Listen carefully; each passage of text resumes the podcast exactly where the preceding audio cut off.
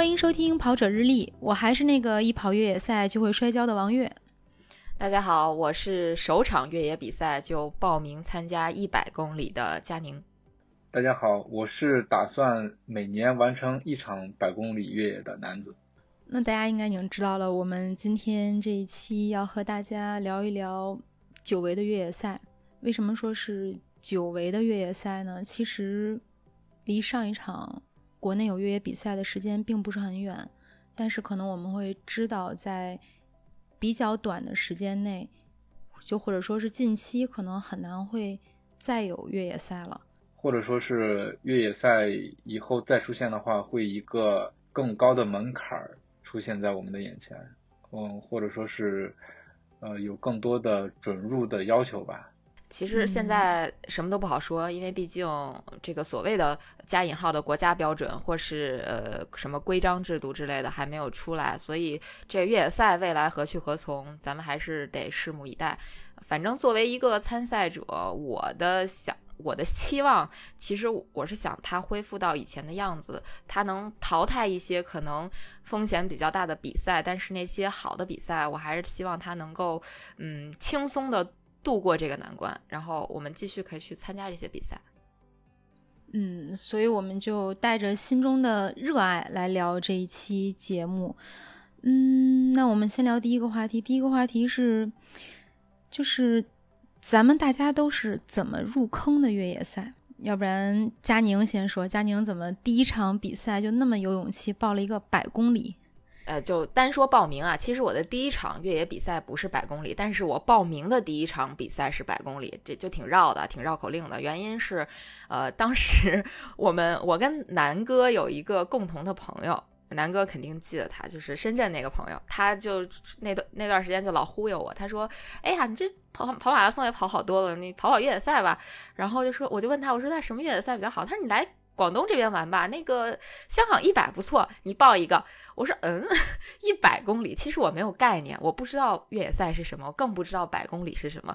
但是我我我感觉越野赛好像是可以走路的，就不像就或者说呃。可以休息，不像那个马拉松，你可以可能得紧赶着那种。我就在他的对，我就在他的忽悠下，呃，报名了当年的百公里，是二零一六年一月份的港百。但是当时我报名前，我才知道原来港百是需要呃抽签的。而且那是港百第一年抽签，他抽签是所有人都还要交一个一百嗯港币的那么一个呃类似于慈善捐款，你才有资格抽抽签。然后你中签之后，你再交这个报名费，并且这个慈善捐款是不退的。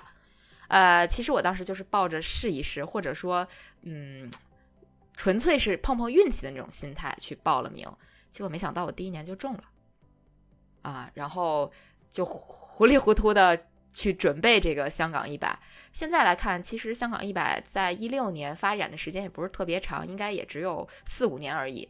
呃，然后我在香港一百之前跑了一场没有完成的越野赛，这也就预示着我香港一百也不会有啥好成绩。嗯，那南哥呢？南哥怎么入坑的？哎呀，我这个说起来时间还挺早的，我我特意翻看了一下，查了一下。因为之前不记得确切的时间了，但是我推算下来之后的话，应该是在零七年。零七年有一场叫威斯跑山赛，呃，可能大家一提到威斯会想到之前赞助的那个威斯的杭州西湖跑山赛，但是我当时跑的还真不是在杭州西湖，而是在北京的香山，而且这个比赛我记得当时应该就只是办了一届，后来的话就没有了。呃，我跟佳宁不一样，佳宁当时还在路跑，或者说是呃跑马拉松。那我当时参加这个比赛的话，呃，之前没有跑过马拉松，因为我的第一场马拉松是在零八年的北马嘛。呃，之前为什么跑呢？这个比赛为什么跑？也是因为我当时是已经呃开始玩户外了，应该有两年的户外的经验。啊，听说这个比赛也是因为这个山友说是有这么个比赛，呃，可以去玩一玩。我说这是个什么比赛？他说越野赛。我说越野赛是是什么？不跟咱们不跟咱们平常一样吗？就是背着个包在山上跑来跑去。他说跑这个比赛你不用背那么大的包，只要背一个轻就是就是一个小包，然后距离也没有那么长。我记得当时我是报了一个十五公里组吧，我因为我当时也没有对这个距离有特别的一个感觉，就是觉得十五公里有上有下，呃，还蛮轻松的。呃，当时还是他那个比赛是当时是前二十名有奖品吧，我还记得当时我得了一个威斯的印了威斯 logo 的一个巨大的一个太空杯，还挺有意思的。这应该是我的理论上说是我的第一场越野赛。站台选手啊？没站台，他是前二十名还是二十五名？对，对，有奖品，有一个纪念品，那还挺好玩的。就是首场就拿了奖品。啊，对对对。哎，这就是我们之前聊过的降维打击嘛，对吧？人家就报个十五公里，玩了那么多年。所以说我是一个比较这个胆儿小啊，或者说谨慎的一个人，对吧？你看佳宁一开始不知道什么叫百公里，直接上来就报了一个百公里。你看我的话也就报了一个十五公里，而且当时那个比赛好像没有大的组别。后来南哥就胆大了，每年都要跑百公里。我是无知者无畏，南哥这个是有备而来，这这不一样，就所以所以咱们的结果不一样。南哥拿了奖品，我港百可是二十八公里就被关门了，那真的是不一样的结果。其实确实是这样，因为我接触越野赛接触的还蛮早，就是零几年的时候，我记得那时候 T N F 刚刚在国内办越野赛，那时候很多人不知道什么是越野赛。呃，去跑比赛的可能有一部分是玩户外的人，还有一部分是之前跑马拉松的人。因为我父亲是当中的一员嘛，那时候他们就觉得，哦，反正就是比马拉松长，然后在山上跑。嗯，参赛的装备呢，那个时候其实真的是很轻量化的，因为专业的越野装备，那时候你好像只能够买 T N F，或者好像还有就是，呃，哥伦比亚呀还是什么，就是可以选择的范围非常的少。嗯，所以呢，很多马拉松选手他们就穿着自己的那种马拉松装备去上山比赛。我记得那时候我父亲每一场比赛完了之后，腿上啊、胳膊上甚至脸上都是那种被树枝划的那种伤痕。如果要摔了，那就更加的惨不忍睹。我是在给他做了很多年的补给之后，大约是在六年前才跑了自己的。第一场越野赛，而且就是因为已经看过了很多次百公里，自己在选择的时候呢，就选择了最短的 T N F 二十五，而且就是在家门口北京跑的。嗯，那时候还有二十五公里呢。对，月姐是从一个这个越野赛观众转变成了一个越野赛选手。嗯，所以其实围观。对，所以咱们三个人的路径是完全不一样的，这个还挺搞笑的。哎，我那时候不只是观众，我那个时候还。给选手送补给，我有印象，就是那时候，你看我爸跟邢姐他们一起跑比赛，我真的是就是在每个补给点，我我要先看路线图，就是跟现在一样，先看路线图。那个时候 T N F 的赛事总监叫饼干，然后呢，他会告诉我，你把车开到这儿，然后从这儿你可以上到这个补给点，然后再往前，就你在这个补给点见过他们之后，你再开车走多久？那时候我们都是计划好的，就在一场百公里的越野赛，我大概能和选手中间要见个。四五次吧，然后呢，就是会在路上会问他们，就下一站，比如要吃什么，然后会给他们就是把补给送过去。嗯，所以还是也也是补给站，对，移动补给站，因为那个时候越野赛的补给还不像现在这么丰富，而且可能有很多规则它就会发生改变。那个时候确实是会有亲戚朋友啊，在路上给自己家的家人。就参赛的选手去送补给，当然也会给陌生人送。我记得有一年我在，就是也是 T N F 一百，在北京，当时我还是开的一个轿车，就差点托底，开进了一个河滩，就那种浅滩，有石头的。然后我当时带了有一箱运动饮料，还有还有好几板香蕉，就一箱香蕉和一箱运动饮料。当时选手应该是中午下山，那个山上是没有补给，他们下山到河滩，正好就可以遇到我。然后大家就可以喝这个饮料，把香蕉递给他们。对，所以这个移动私补的难度其实挺高的。你要找到点儿，然后要准确的开过去，而且还要准时。嗯，没错。我当时真的是挺有瘾的，对，就一个人，因为赛事总监他要盯比赛嘛，我当时就是看着地图一个点儿一个点儿的找，真的还是挺有瘾。对，其实其实呃，我之前跟我的一个师兄聊过关于 T N F 一百的一个特别小的事儿，就是那个时候 T N F 还在昌平举办的时候，他的好多志愿者都是学生。那个时候比赛好像没有现在这么完备，就包括就 T N F 啊，咱们就这一个比赛说对，然后是慢慢成长起来的比赛。对我师兄就给我讲了一个故事，他就说当时呢，呃，他们做志愿者就把他安排到了山里的一个打卡点儿，呃，做什么呢？就是给大家指路。结果因为他那个打卡点好像是五十几公里，于是他就在那个打卡点的小帐篷里睡着了。等他醒了之后，天已经黑了，所有选手都已经过去了。然后因为在山里没有信号，他也不知道过去了多少选手，什么都不知道。后来等他自己下了山，他才知道，呃，在所有选手都过去之后，大家开始找他，找不着他了，就不知道他哪儿去了。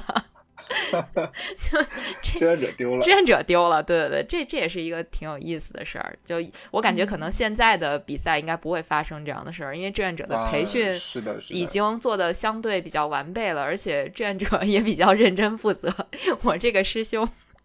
这个他这个行为不是不认真负责，他主要就是那个时候越野赛，他在中国就是一个成长期，很多人不知道越野赛是那个时候也没有那么多的强制装备的要求，没错，他而且就是我记得越野赛刚开始，大家都会强烈的讨论，就是尤其是马拉松选手，他们认为我不应该带这么多东西啊，就我要快啊，对吧？哎，对，呃，我师兄当时的问题其实是什么呢？就是他定了一个闹铃，他知道，比如说第一名选手过来可能四五个小时，他给自己定了闹钟之后，闹钟响了，他没醒。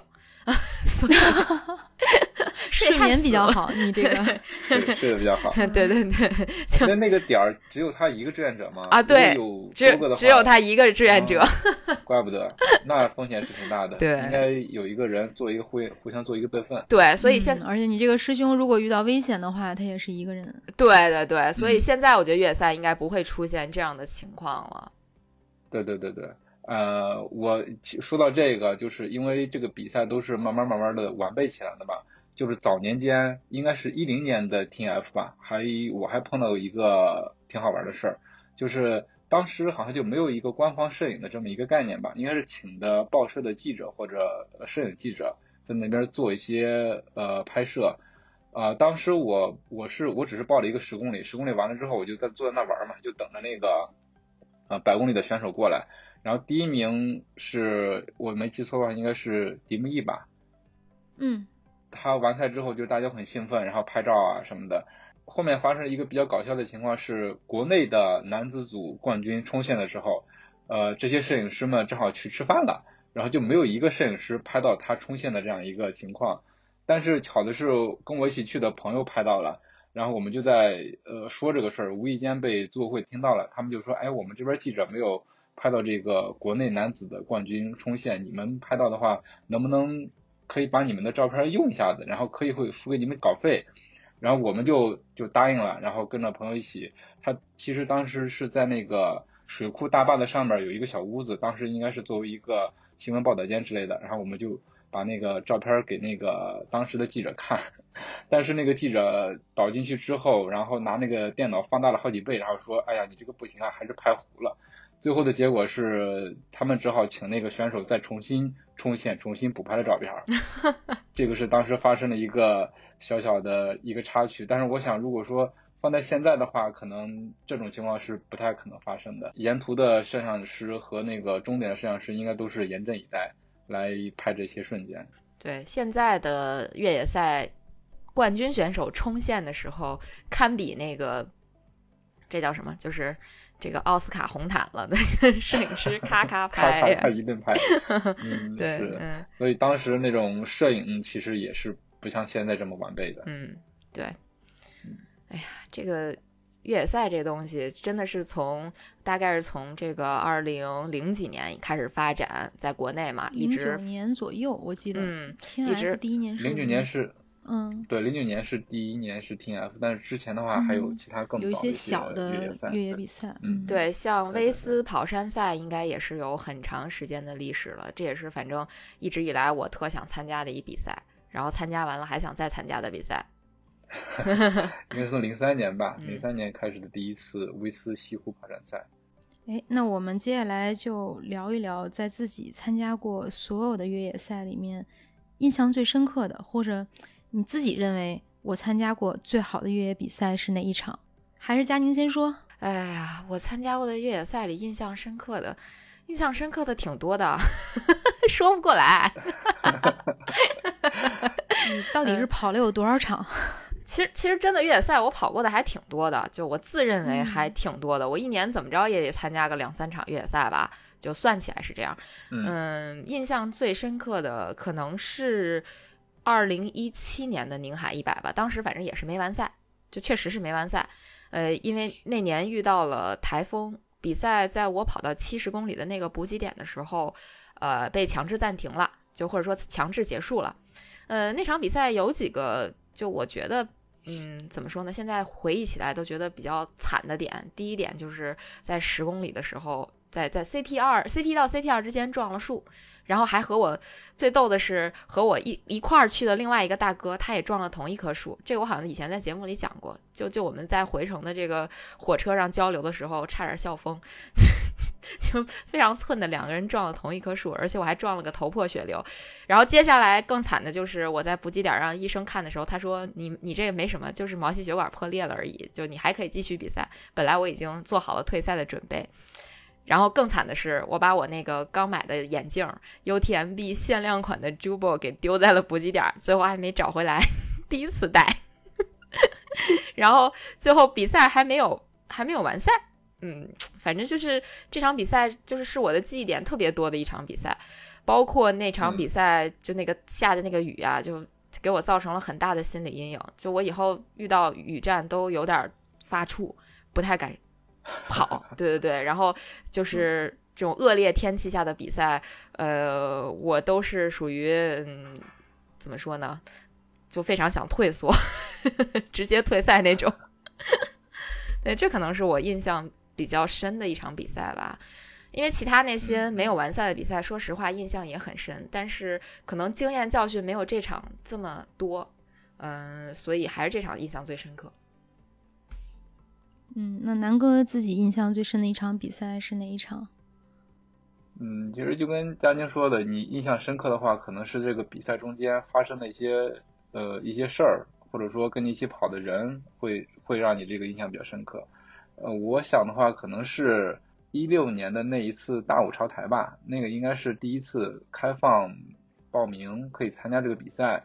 五台山之前我们在节目里面也介绍过，说我去过好多回，但是那一次是第一次以参加一个比赛的形式去的，嗯，而且那个路线跟平时稍微有点区别，就是他从那个台花镇镇上就出发了，上来十公里就是一个大的爬升，一直爬到东台。当时给我印象比较深的有几个点吧，第一个是首先它的强制装备要求是冲锋衣，然后呢，我的冲锋衣都是那种户外的特别沉的那个冲锋衣。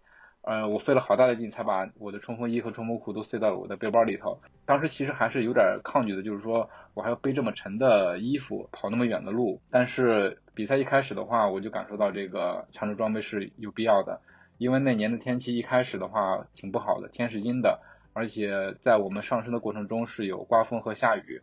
其实呃当时已经挺冷了，嗯，还好是说我们快上到那个台上的时候。那个时候雨和风已经过去了，就是那个呃没有那么冷了。但是如果说那个风和雨如果再持续一会儿的话，我肯定是要把冲锋衣和冲锋裤给穿起来的。所以说那是第一个记忆点。另外一个的话是，呃我在这一路上都是有很多朋友在周围的，就是在不同的阶段都有不同的朋友在周围有说有笑，包括呃在路上会碰到认识的摄影师啊，我们在那边拍照片啊啊这一路都非常的。欢快，然后就是，呃，有一个记忆点，就是从那个西台下来的时候，就快完赛的时候，那个时候已经天放晴了，然后那路上的那个土也变干了，超台车一过的话，全都是土，我就跟我的小伙伴说，这一路下来，可能身上都已经藏了得有两三斤的土，因为那个车一过，全都是尘土，如果说不用那个摩式头巾的话，可能就是全都吸到你的。肺里头去了，而且很难受。那个、那个、那个对我的印象也是非常深的。所以在这个整个比赛中间的话，各种天气也好啊，朋友也好，遇到一些事儿呀，呃，给我的印象还是蛮深的。你看，听你们俩讲，就是越野赛让人印象深刻的都是稍微有一点痛苦的经历，但是这种痛苦呢，又让你欲罢不能。就即使说这次被伤害到了，下一次还是会去参加。嗯，呃，这个我觉得是参加越野赛的一个人的一个通病吧，就是比赛的时候就是一直在骂自己为什么会报名来参加这么虐的比赛，但是完事之后，等下一次有比赛还去间歇期的报名。对我，我觉得是，嗯就是，呃，其实我想讲一个，也是我印象比较深刻的一一件事儿吧，就也是挺好玩儿的。其实，呃，我记得，呃，我是大概一八年的时候，呃，哦，不对，也是一七年的时候去参加了一场在福建的越野赛。这个比赛现在已经升级成一百公里了。然后当时我报的是它的那个最长组别，应该是五十公里。我跟我的一个小姐妹一起报的名，我俩同时报了同一个组别。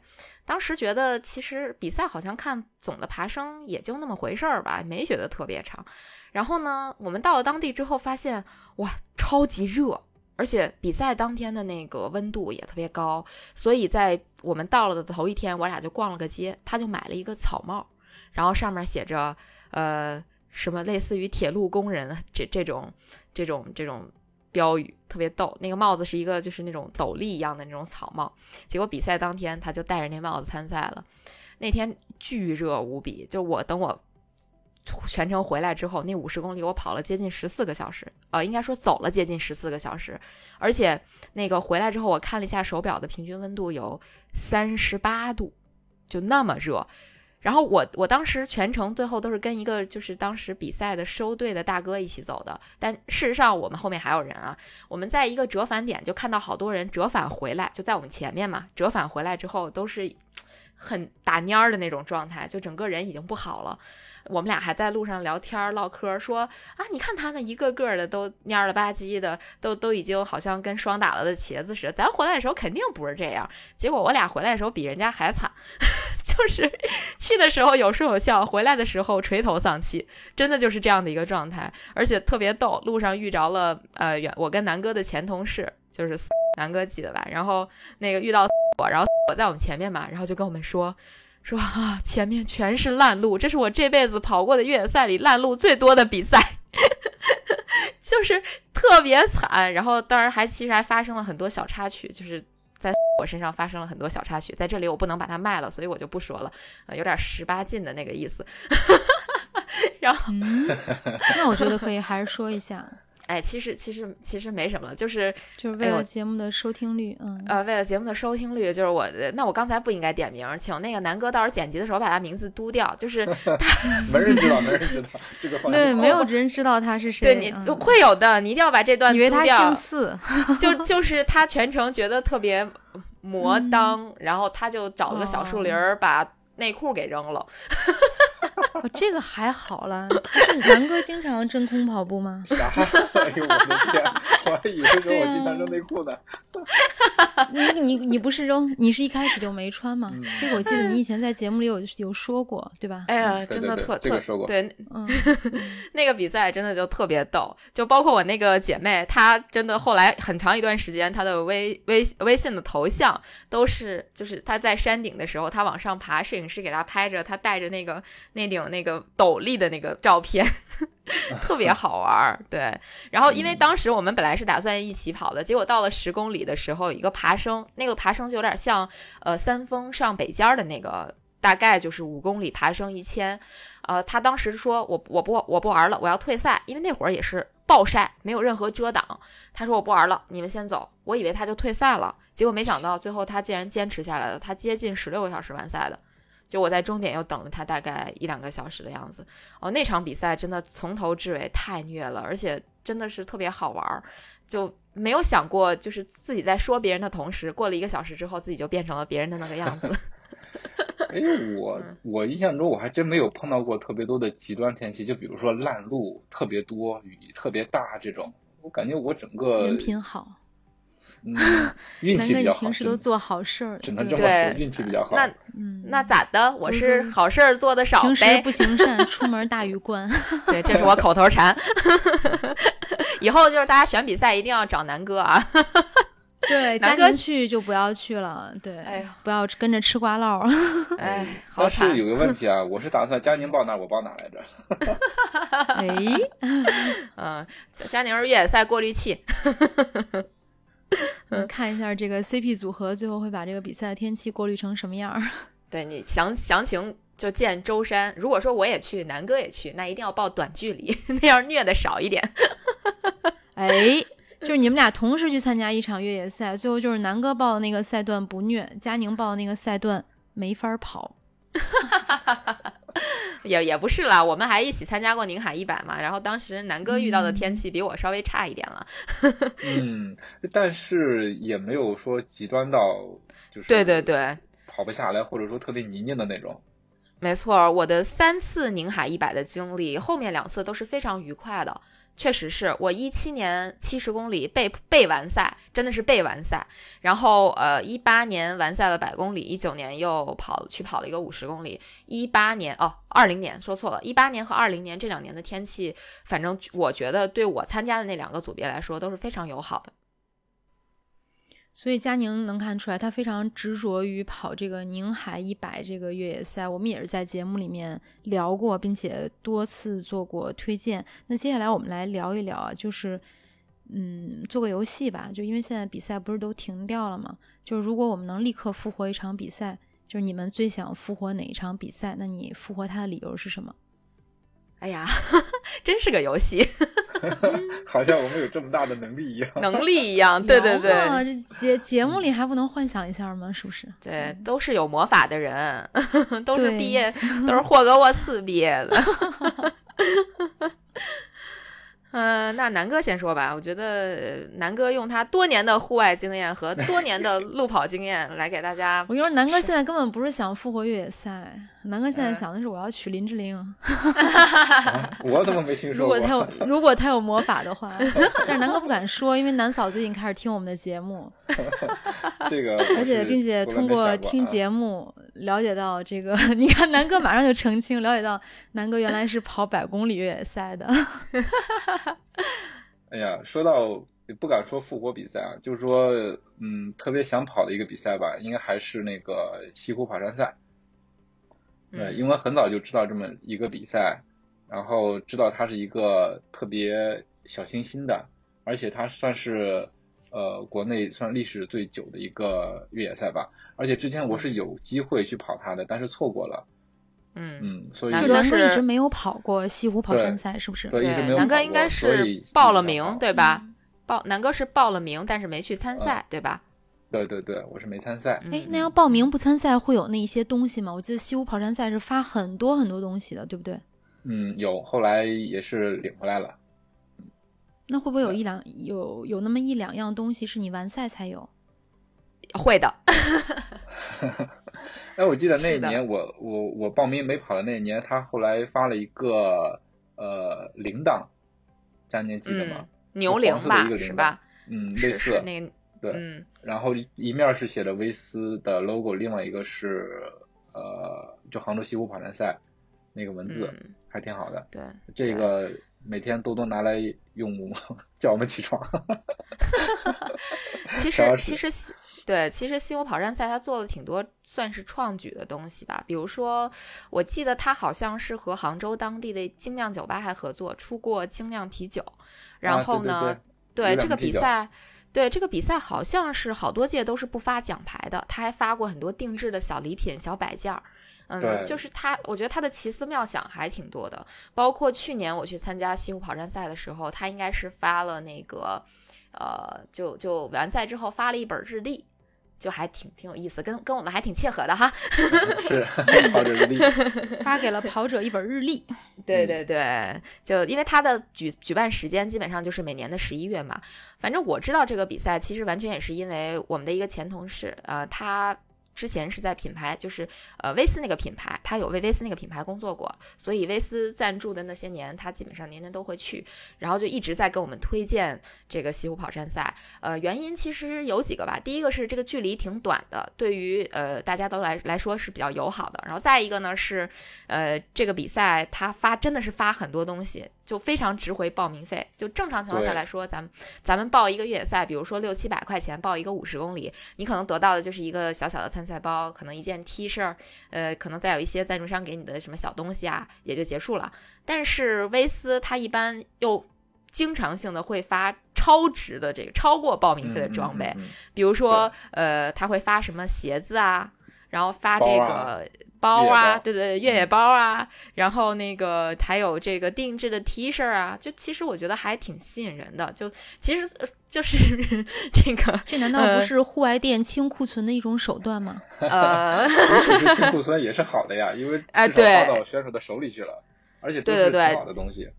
对，其实我这些年最眼馋的真的是呃威斯发的那件 I Love 跑山的那件 T 恤。就嗯基本上都是，哦，之前我们在品牌，呃，就是我们在节目里面介绍过的一个品牌，就是 O 二这个品牌，它那个回声面料的速干 T 恤，那个真的挺好的。然后我就各种七拐八拐的托人帮我买那件 T 恤，终于我有一件儿了，因为我在好对我在好多比赛都见过有人穿那件儿 I Love 跑山那那个那个 logo 的 T 恤，我觉得挺好的。嗯嗯嗯嗯嗯。那佳宁要复活哪一场比赛呢？对，嗯难道你也要复活这场比赛吗？啊、哎呀，把我问住了。其实，呃，我我我忽然觉得我好像想要参加的国内的越野赛，我都参加的差不多了。嗯，所以，嗯，对你，最喜欢哪一场呢？还是宁海一百？其实蛮蛮喜欢宁海五十的赛道的，就觉得嗯真的是可跑可跑性还是蛮强的。呃，赛道又短，可以多吃橘子。对对对对，橘子真太好吃了啊！就反正相比之下，我可能挺喜欢那种小清新的比赛的，就呃人稍微少一点。其实人也不算少了，就是包括之前我可能节目里也聊过，当时我们跑去年跑宁海一百的五十公里组的时候，到最后就是想跑一下嘛，觉得觉得还有劲儿跑一下，结果最后赛道五十公里的赛道跟二十七公里的赛道有一段重合，就一路都在跟人家说借过借过借过，就超那些二十七公里的选手。其实那段真挺累的，就嘴特别累。对，呃，其实挺想复活北京的 TNF 一百的，倒不是因为我想去参赛，嗯，就是我觉得这个比赛是一个有蛮长时间传统的比赛，而且北京地区本身就没有什么大规模的越野赛，就有的都是那种小的，就比较小的，不是像 TNF 一百这种 party 这种类型的比赛。就其实我想复活它，原因是我想去当当什么赛道志愿者呀，或者是补给的工作人员呀，甚至是去起终点当当这个呃怎么说呢，补填坑的这个工作人员。因为有呃，对，有一年南哥应该记得吧，还记得吧？大概是一一七年还是一八年，我应该在终点还给你们投喂过我做的三明治，记得。记得吧？啊，嗯，吃完拉肚子了吗？呃，这么不相信我厨艺吗？那个应该是我第一次跑百公里吧，嗯，应该是吧。对，在终点嗯。碰见了佳宁。嗯，对我都是有预谋的，因为我基本上把所有的参加那时候我认识的人还比较少，当然现在认识的人也比较少，就是 我我认识的所有朋友我都在终点捕捉到了，然后赛后还跟一个跑五十 plus 的朋友一块儿去吃了那个呃那叫什么呀？羊蝎子，我说在北京周边的跑友对于北京 TNF 一百，嗯，感情都还蛮深的吧。就是 TNF 一百在北京，他主打的也是人生第一场越野赛嘛，所以很多跑友他从越野的起步也是选择这个 TNF 一百。嗯，所以如果说他能早点恢复的话，对大家来说，嗯，从感情上来说也是特别好的一个事儿，而且从整个大的行业来说，在北京周边的比赛能恢复，那么，嗯，也是一个特别好的事儿。嗯，嗯感觉 T F 一百是一个陪着中国越野跑者成长起来的一个赛事。T F 一百的 slogan 不就是你人生的第一场越野赛吗，对吧？对，不过现在这场比赛呢，他的志愿者其实有很多，就佳宁刚才不是说想要去当志愿者吗？但是其实他嗯现在的志愿者有的很多都是那种很多年的老志愿者，就是他每一场比赛他都会过来当志愿者，就甚至我嗯。们当时去五台山也是会跑的赛事嘛，他们就是嗯这些志愿者一直跟着会跑赛事，服啊务于会跑的一个又一个越野赛，他们都已经是非常有经验的越野赛志愿者。嗯，对对对，嗯我有一个朋友，呃，为为 T N F 服务了很多年，包括呃前段时间我去莫干山 T N F 一百的时候，呃，我也有在中那个起终点见到他，他当时就是志愿者头头。嗯，对，就是他，他是挺有有挺有经验的，就我我可以嗯拜托他把我给插进去嘛。嗯，走个后门什么的。对对对对对对。我也认识一个朋友，他是他也是很热心的去做这种呃志愿者，他可能就是会跑的比赛，他很多都会选择去做志愿者。我在五台山的比赛碰见过他，在呃无锡马拉松碰见过他，呃，然后 T F 他也应该做过志愿者，但是我我我没碰到过他。嗯，就是也可以帮佳宁走个后门，是吧？嗯，这个我就不太知道了，可以问问。这是一档不正经的节目。嗯，那接下来我们聊一聊，因为听我们节目的有一些人是只跑步或者刚开始跑步，他们还没有跑过越野赛。呃，如果听了我们节目有入坑的想法，那我们对于这种小白入坑有什么建议？嗯嗯嗯，要不我先说吧。嗯，南哥先说。嗯，我觉得最重要的是先区分马拉松和越野跑的区别，这个我觉得很重要。马拉松可能感觉南哥在不点名的 diss 某些，继续继续继续。那 马拉松的话，你是在城市路面去跑，它跟越野赛是完全不一样的一个概念。越野跑的话，可能它各种路面都有，包括其实我对越野跑的一个理解也是。呃，慢慢慢慢的去完善或者说是修正的，因为我一开始觉得这个越野跑，那既然是越野的话，肯定就是在野外去跑，啊，它不应该有那种水泥路或者铺装路，应该都是在山上的路或者说是几乎没有路。但是后来的话，也发现这个我的理解是不对的，它可能会有各种各样的路面，然后跟这个城市的马拉松还是有很大区别的，就不要把它们混为一谈，这是入坑之前所要。做的一个特别重要的一个功课，然后不要以为自己呃完成过马拉松，然后还可以跑一些距离，然后就可以参加这个越野赛，但是这是很危险的。那建议在入坑之前，呃至少说多上几次山啊，知道越野跑是怎么回事儿，然后呃评估一下自己适不适合这个运动，然后会不会享受其中，然后再决定要不要入这个坑，这是我觉得很重要的一点。嗯嗯，那佳宁呢？呃，其实我想跟大家说，我其实是一个反面教材。我在参加越野比赛之前，我对越野赛的了解为零，甚至是负数。其实这是特别特别不对的。就此刻，我要做一个自我批评。其实很多人往咱们仨的群里发一个五百块钱的红包。好的。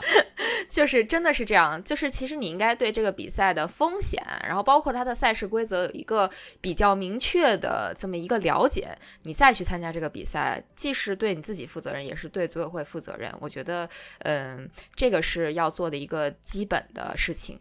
嗯，我我为什么这么说呢？就是我在报名参加香港一百之前，首先你们都想象不到，我甚至连补给站和关门时间是什么我都不清楚。那个时候我，对。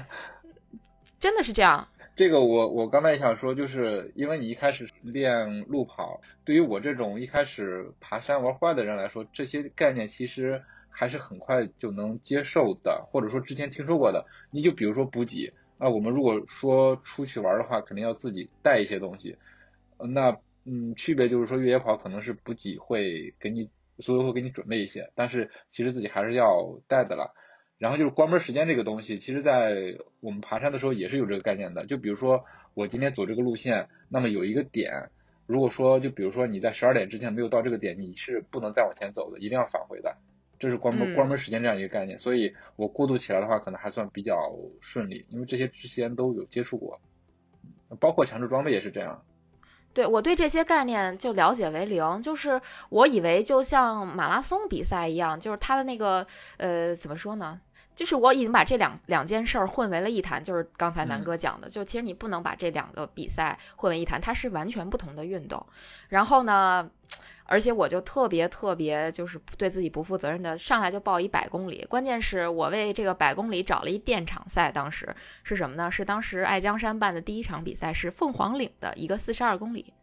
呃，结果我在四我三十公里大冬天的，我报了一个四十二公里的越野赛，然后三十公里跑了十个小时，呃，被关门了。就我又坐着车回到了终点。就我其实已经知道自己完全没有能力完成这个比赛，但我还是去了。呃，二十八公里被关门，所以就你对自己的能力其实还是要有一个了解，就不要明明你没有那个实力，然后你还非要去参加那个比赛，就说难听点儿，你这是给人家组委会添麻烦，同时也对自己特别不负责，就就真的是这样啊。呃，说了这么多，然后、呃怎么说呢？入坑之前有什么建议？这个其实没啥建议，就是一定要保持清醒的头脑，做好赛前所有准备。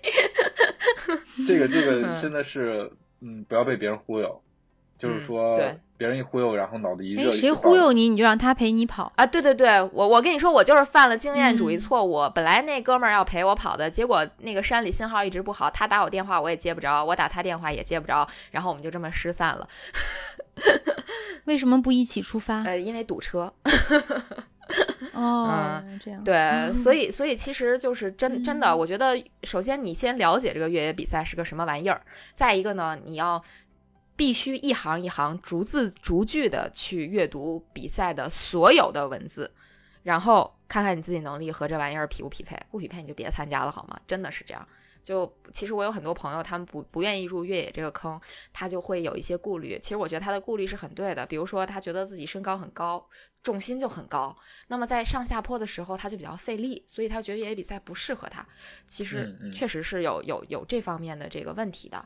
呃，当然，如果你是抱着一种我就是去上个山，然后下个山，欣赏一下山里风景，我不追求名次和成绩这种心态的话，我觉得那还是可以参加一下的嘛，对吧？你可以跟别人结伴，然后这样的话，就是大家还能互相照应照应。然后哦，对，这点其实我觉得是值得一提的。如果你刚开始玩越野的话，完全可以找一个人带你，就以或者说一定要找一个人带你，因为越野比赛不像马拉松，呼啦操的一大堆人，对吧？就出出冲出去了，你永远周边都有人。但是越野比赛很有可能你跑了一个小时之后，发现周边没人了。其实这个嗯时候对对于新手跟小白来讲是一个非常可怕的阶段，因为你会很迷茫，就是人都哪去了？嗯嗯，这个时候如果对就是结伴儿，或者你找一个水平比你高一点的、嗯参加过几次越野赛的人来带你一下，确实是一个不错的选择。没错我第一次跑越野赛，当时就有一个特种兵带我。嗯，虽然报的距离比较短，我也比较怂，一上来就是最短距离是多少就报多少。然后跑的时候呢，就是这点可能南哥跟佳宁都知道，我会在跑步的过程中习惯性耍赖，就不想跑了，不想跑了。我当时找的理由就是说我脚抽筋儿了，我不想跑了。嗯然后他当时就告诉我说：“他说你深呼吸，他不像咱们，咱们一般说脚抽筋了，好，我给你往回搬，啊他也不搬。他说那那你抽筋了你就深呼吸，嗯，然后你呼吸好了，我们就接着跑。后来其实在我后面很长时间，在遇到问题的时候，不仅仅是跑步啊，就是我都会想到，就是说我要先深呼吸，其实对我帮助还挺大的。嗯其实南哥，你发现了吗？月姐有一个特别好的优点，必须跟大家隆重推广一下，就是认怂。感觉不像是小认怂，对，不像是嗯夸人，充分保护好自己。但这个这个真的是优点啊，对特别重要。对，觉得真的嗯在越野比赛里，我觉得特别重要，就是高出你能力范围的呃好多这个事儿，真的不要做，真的不要做，因为这个是关乎性命的。我我觉得是这样的。其实很多人都忽悠我，就当时跑崇礼三十五公里的时候，很多人都让我报五十嘛，嗯，然后甚至有的人就是，甚至有的跑马拉松比我慢一两个小时的老同志，然后他们都报了五十公里，然后让我报五十，我还是特别坚定的拒绝了，哎，真的是因为我对自己的认识还是嗯比较清醒，对对对嗯对对，就是觉得能少跑点，早点回来吃饭不好吗？对，不香吗？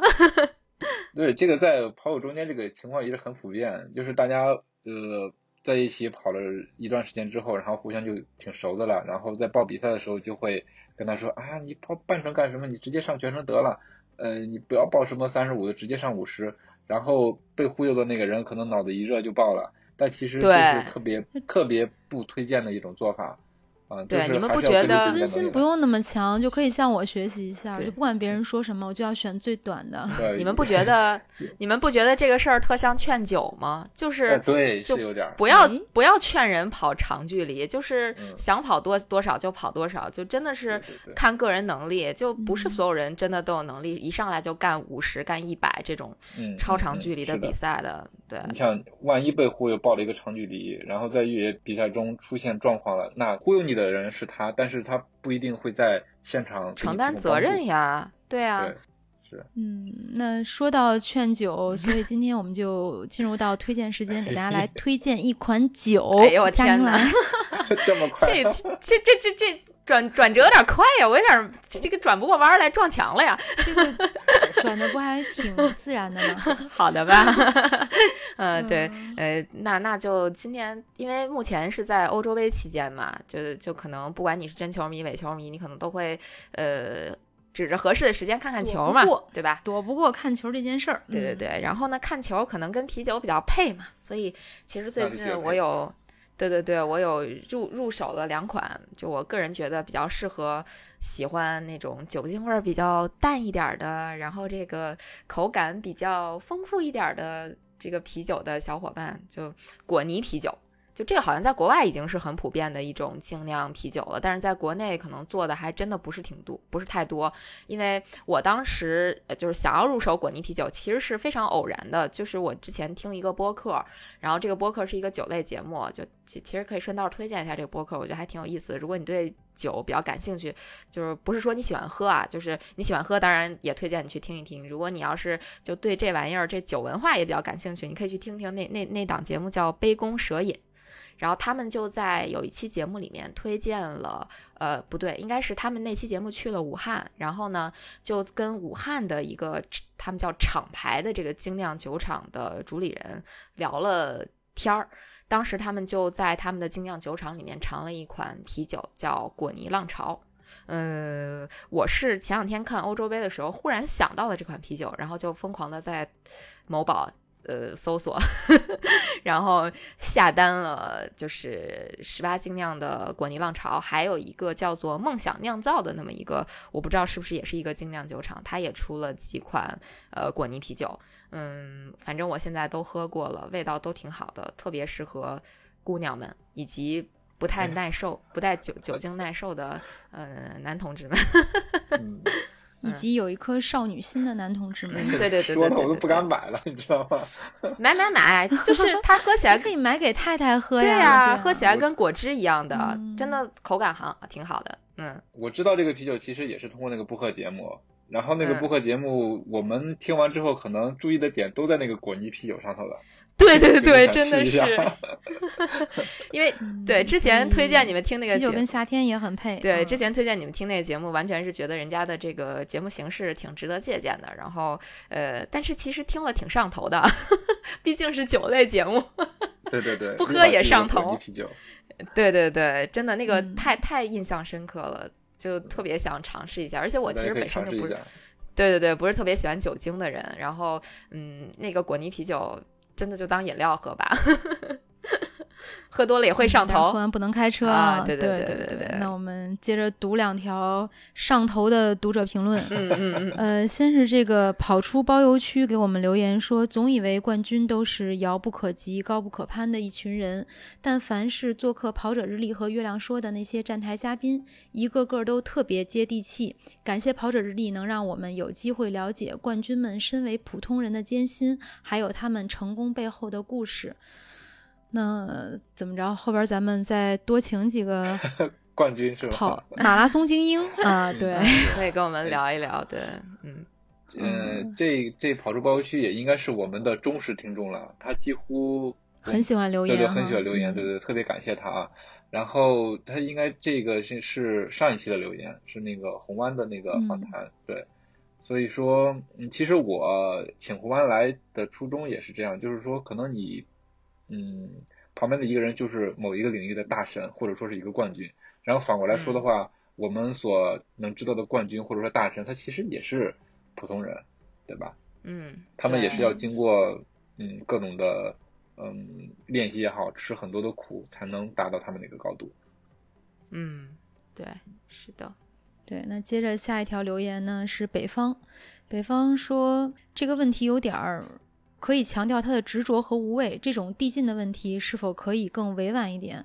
我想这个也是在上期红湾那期节目的一个留言，我不知道他问的这个说指的是哪个问题啊？但是我猜测是不是当时我去问红湾，就是说有没有想过自己会死在这个擂台上，嗯或者有没有想过，因为我怕死在擂台上，或会去放弃摔跤这项运动？嗯，我觉得可能这个问题应该是比较极端一点的比较。直接的，他建议我要问的更更委婉一点，这个怎么说呢？我觉得可能每个人的风格不一样，就听我们节目听的比较多的，应该有了了解到，我还是一个比较直接，愿意把这个问题稍微犀利一点抛出来的 一个人。嗯，相对来讲，南哥要含蓄很多，是吧？嗯哼，反正 anyway 还是希望大家多给我们留言，然后多给我们提提建议建议。对对对，我们能改则改一，定会改。不是 有则你提给谁了？你要对对对你要提给南哥，他一定会改。对对对，嗯提给月姐是吧？你刚才也听到了，开玩笑开玩笑啊，这个对对，这个这真是开玩笑，就大家还是多给我们留言吧。然后其实我们也很很很喜欢和大家互动，就尤其是其实月姐特别快，就是一看一看到有人给我们留言，我感觉月姐是第一个站出去 回复的。回复小能手就是我对，了真的真的就是第一嗯时间不管我改不改，我一定都会有回的。对对对，真的是希望大家多多留言，然后包括大家如果想听什么话题。其实也可以留言给我们，那我们就尽自己最大努力也聊一聊，聊得不好你也见谅。嗯，好，那我们今天的节目就到这里了。如果你觉得有料有趣，请一定为我们点赞、转发和留言，这对我们很重要。我们也会不定期的选取大家的留言，在节目里阅读，让更多的人听到你的意见。另外，也可以全网搜索“跑者日历”，发现更多精彩和惊喜。拜拜吧，拜拜。谢谢，再见，拜拜。再见。